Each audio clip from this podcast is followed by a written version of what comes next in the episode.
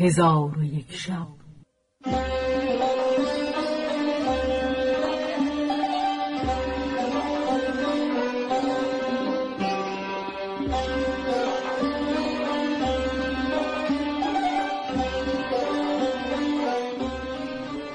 داستانهایی برآمده از ژرفای تاریخ و تمدن و فرهنگ مشرق زمین.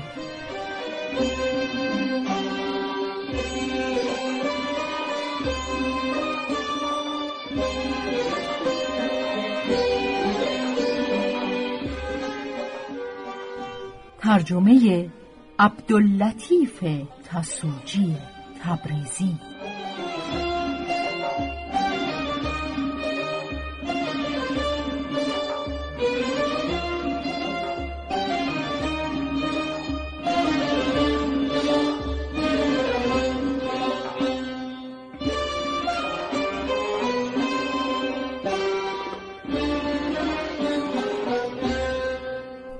چون شب نود و چهارم برآمد.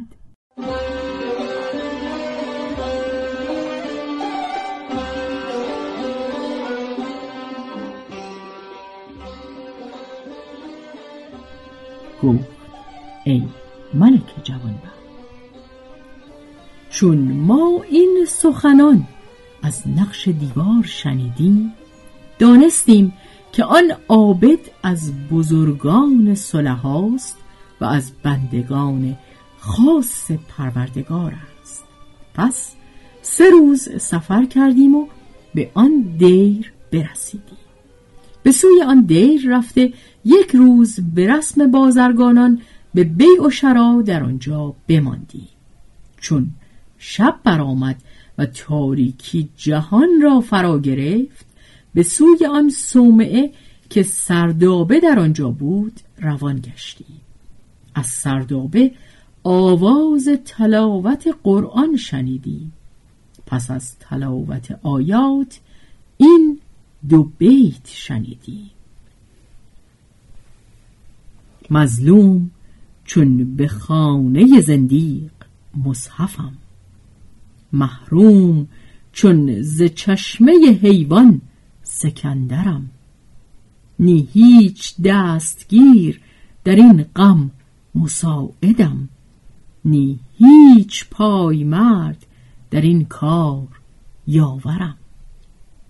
چون عجوز ذات دواهی سخن بدینجا رسانید با یاران گفت که چون شما مرا به لشکر اسلام رساندید و بدانسان که شما را بیاموختم. با اسلامیان سخن گفتید آنگاه من دانم که چگونه حیله به کار برم. نصارا عجوز را سخت بزدند و دست او را بوسیده به صندوق اندر نهادند و با صندوقهای حریر و دیبا به چارپایان بار کرده به سوی لشکر اسلام روان شدند. آن عجوزک پلید را تدبیر و تمهید این بود.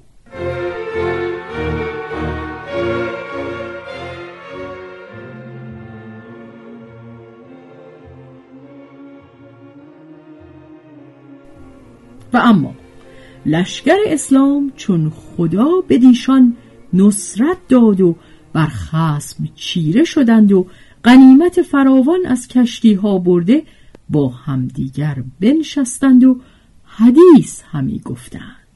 پس زو المکان با شرکان گفت که خدا به سبب عدل و انصاف به ما یاری نمود و اکنون در پرستش پروردگار باید سستی نکنی و از آنچه من گویم سر نپیچی. شرکان گفت فرمان تو را به جان بپذیرم. پس دست دراز کرده دست برادرش زو المکان بگرفت و گفت اگر خدا تو را پسری عطا فرماید دختر خیش قضی فکان را بدو کابین کنم. زو المکان از آن سخن فرهناک شد. آنگاه وزیر دندان با ایشان گفت بدانید که خدا به سبب اینکه ما از جان گذشتیم و ترک اهل و وطن کردیم ما را نصرت داد و اکنون رای من این است که بر اثر کفار بتازیم و ایشان را محاصره کرده جنگ کنیم. شاید که خدا ما را به مقصود برساند. و اگر بخواهید به این کشتی ها بنشینید و به دریا اندر شوید و ما نیز از راه بیابان همی رویم تا آتش جنگ بیافروزیم پس وزیر دندان ایشان را به جدال و قتال ترغیب همی کرد و این دو بیت همی خواند. یا ما سر خسم را بکوبیم به سنگ یا او تن ما به دار سازد آونگ. القصه در این زمانه پرنیرنگ یک مرده به نام به که صد زنده به ننگ.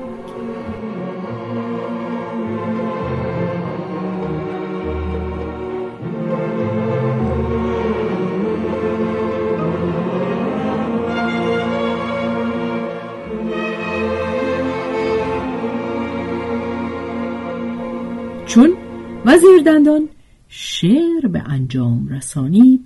زو المکان سپاه را به سوی قسطنطنیه فرمان رحیل داد. لشکریان کوچ کرده همی رفتند تا به مرغزاری فراخنای برسیدند.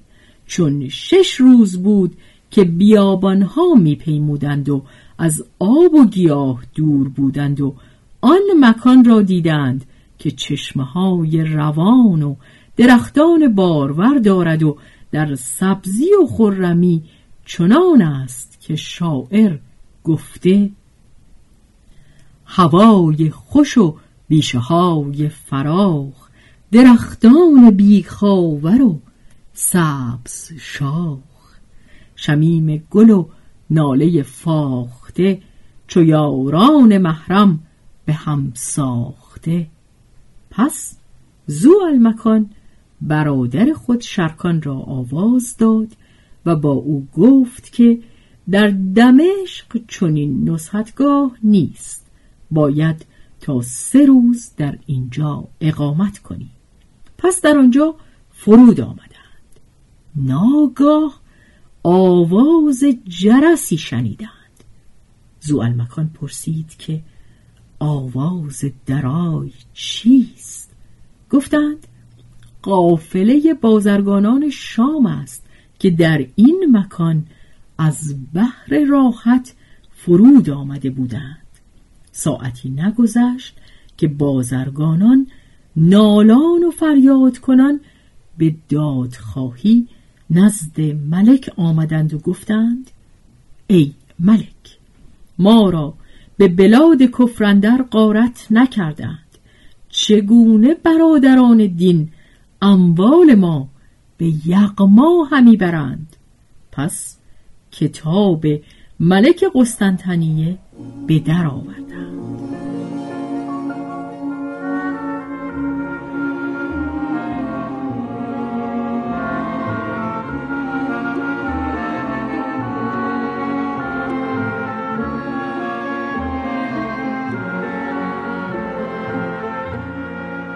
ملک شرکان کتاب گرفته بخواند و گفت به زودی مال را به شما باز پس دهی ولکن پس از این در بلاد کفر تجارت نکنید گفتند ای ملک خدا ما را به بلاد کفر آورد که به غنیمتی برسیم که تا کنون هیچ یک از قاضیان به چنین غنیمتی نرسیده اند.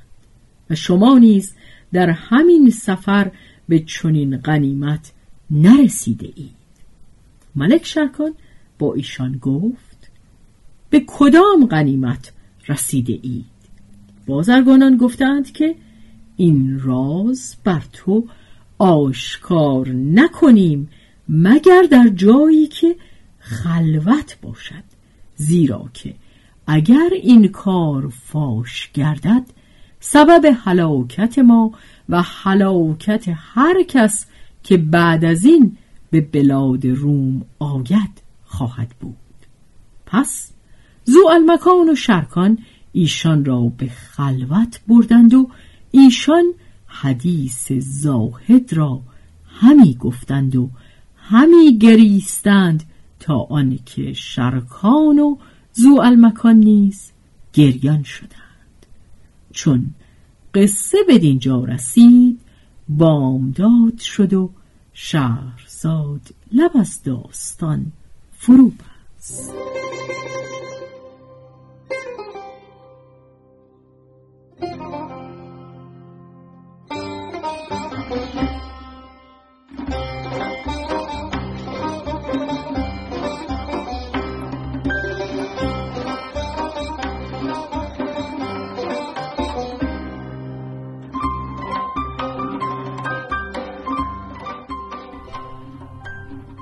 روایت شهرزاد فتوهی.